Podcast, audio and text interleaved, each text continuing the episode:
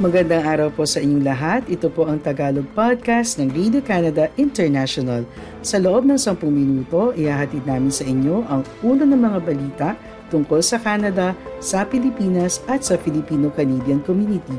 Kaya tutok lang tuwing biyernes, linggo-linggo sa aming podcast. Ako po si Catherine Dona, ang inyong tagapagbalita sa Toronto. Ang ulo ng mga balita ngayong pangalawang linggo ng Disyembre. International students dumoble ang perang kailangan para mag-aral sa Canada. Silipin na naganap na unang simbang gabi sa Calgary.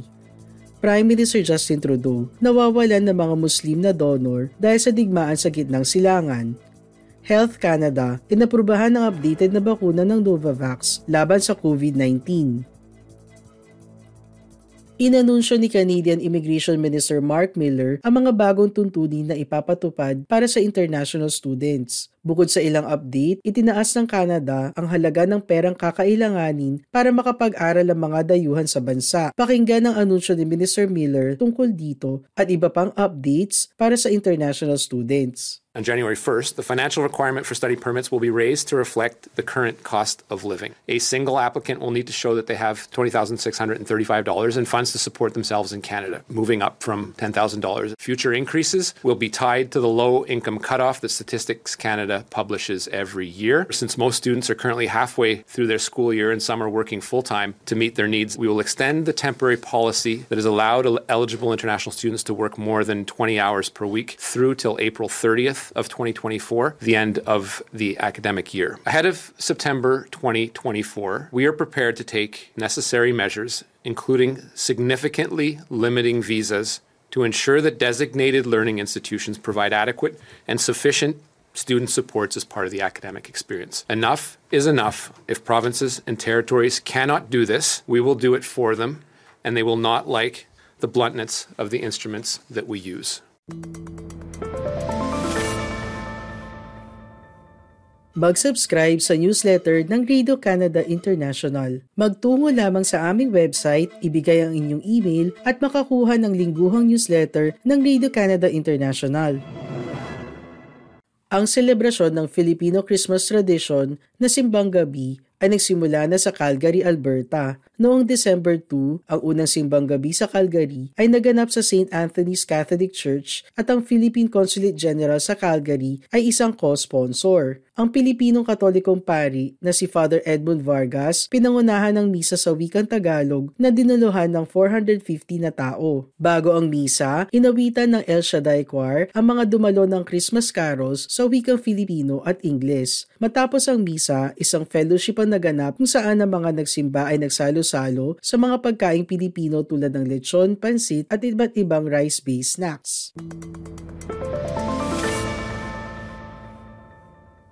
Hindi tulad ng siyam na sunod-sunod na misa sa Pilipinas na isinasagawa tuwing madaling araw, ang simbang gabi sa Calgary ay magaganap tuwing gabi ng biyernes, sabado at linggo para sa kabuoang 13 days. Sa ilang araw, ito ay magaganap sa dalawang simbahan na magkasabay. Ang huling simbang gabi sa Calgary ay magaganap sa December 23. Minarkahan nito ang unang pagkakataon na ang Philippine Consulate General ay naging co-sponsor ng isang simbang gabi. Hinikayat ni Consul General Zaldi Patron ang publiko na makiisa sa iba pang simbang gabi na magaganap sa Calgary sa mga darating na linggo. Para sa iba pang balita, bisitahin ang aming website ici.radio-canada.ca. Isang network na kumakatawan sa impluensyal na Canadian Muslim donors sa Liberal Party ng Canada ay umalis sa ranggo ng mga top donor ng partido, sinabi na ang hindi pananawagan ni Prime Minister Justin Trudeau para sa isang tigil putukan sa gyerang Israel-Hamas ang dahilan. Sa isang formal na liham na ipinadala sa presidente ng partido na si Sachit Mera noong November 27, ang grupo na tinatawag ang sarili na Network 100 GTA London Ottawa, Montreal at may 400 na miyembro ay sinabi na makailang ulit silang nanawagan kay Trudeau para hilingin ng isang tigil putukan. Ang grupo ng mga donor ay karamihan binubuo ng Canadian Muslim professionals tulad ng mga abogado at doktor. Binuo noong December 2014, ang grupong ito ang tumulong kay Justin Trudeau na magtagumpay sa kanyang unang pagkapanalo sa halalan noong 2015. Sinabi ng grupo na nagbigay ito ng daang-daang libong dolyares sa Liberal Party kada taon mula December 2014.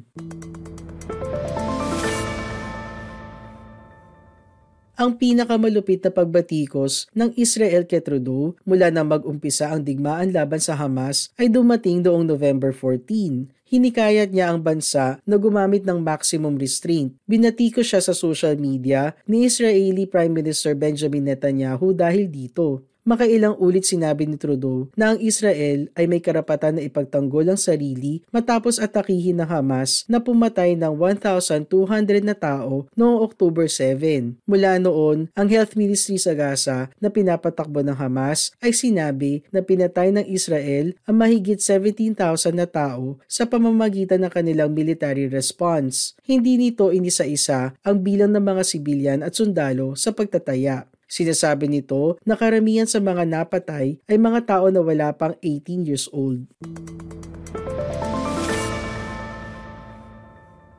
Ang aksyon ng Network 100 ay dumating sa isang vulnerable moment para sa mga liberal na nahuhuli sa federal conservatives sa voting intention surveys sa loob ng sunod-sunod na buwan. Karamihan ng polls ay ipinapakita na ang conservatives sa ilalim ni Pierre Poliev ay mananalo sa halalan kung magkakaroon ng eleksyon ngayon. Sinabi ni Shachi Curl, ang presidente ng Angus Reid polling firm, na hindi maaaring mawala sa mga liberal ang mass Muslim support sa kontekstong ito. Ang Muslim diaspora sa Canada ay mas naglilin sa kaliwa kaysa sa kanan at mas mataas ang level ng support para sa Liberal Party kaysa sa Conservative Party. Pero kung saan nag exist ang X-factor ay sa potensyal para sa New Democratic Party na makuha muli ang suporta ng ilan mula sa mga liberal sa isyo na ito electorally. Ang Prime Minister marahil ay hindi napapasaya ang sino man na kasing saya ng gusto niya.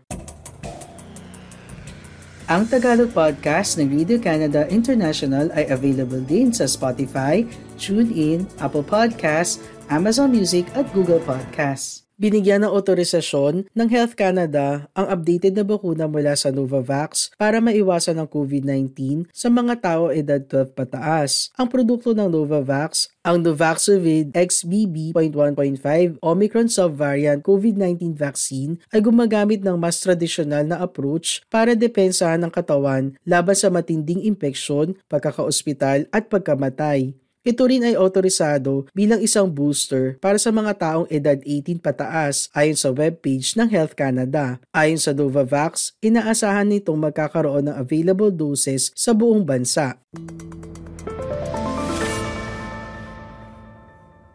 Ang unang bakuna ng Novavax para makapagprotekta laban sa COVID-19 na kilala bilang Novaxovid ay binigyan ng otorisasyon na gamitin ng Canadians edad 18 pataas ng Health Canada noong February 2022. Ang mRNA vaccines ng Pfizer, BioNTech at Moderna ay inupdate din para targetin ang XBB.1.5 at inaprubahan para gamitin sa Canada kasama ang mga bata edad 12 pababa. Sinasanay ng mga bakuna ang ating immune system para kilalanin at labanan ang isang viral intruder. Ang bakuna ng Novavax nagde-deliver ng lab-grown copies ng spike protein na ginagamit ng coronavirus para kumapit sa mga cell at maging sanhi ng impeksyon. Ang ilang bakuna laban sa flu at hepatitis B gumagamit din ng parehong approach. Ang mRNA vaccines ay may genetic instructions para gumawa ang katawan ng isang piraso ng spike protein para makilala ito ng ating immune system bilang dayuhan at matutunan itong puksain. Sa pangkalahatan, iminungkahi ng advisory Committee ng Canada na maghintay ng anim na buwan matapos ang huli mong bakuna o impeksyon bago magpaturok ng pinakalites na COVID vaccine. Ang anunsyo ay dumating habang iniulat ng federal na gobyerno ng Canada na humigit kumulang 4,600 hospital beds sa buong bansa ang napuno ng mga pasyenteng may COVID-19. Ang bed occupancy ay nag-peak sa mahigit 10,000 noong January 2022. Ang taunang influenza season ay opisyal na nagsimula sa buong Canada na ang level ng flu at respiratory syncytial virus o RSV ay tumataas sa panahon na ito ng taon. Hindi pa huli para magpabakuna ka laban sa flu ayon sa provincial health officials na hinihikayat ang mga tao na protektahan ang kanilang sarili mula sa matinding respiratory viruses na maaaring mag-peak sa holiday season. Maraming salamat po sa iyong pakikinig sa Tagalog Podcast ng Radio Canada International. Lagi po kayong makinig tuwing Bernes para makabalita tungkol sa ating mga kababayan dito sa Canada. Hanggang sa susunod na linggo, ako po si Catherine Donna ng Radio Canada International.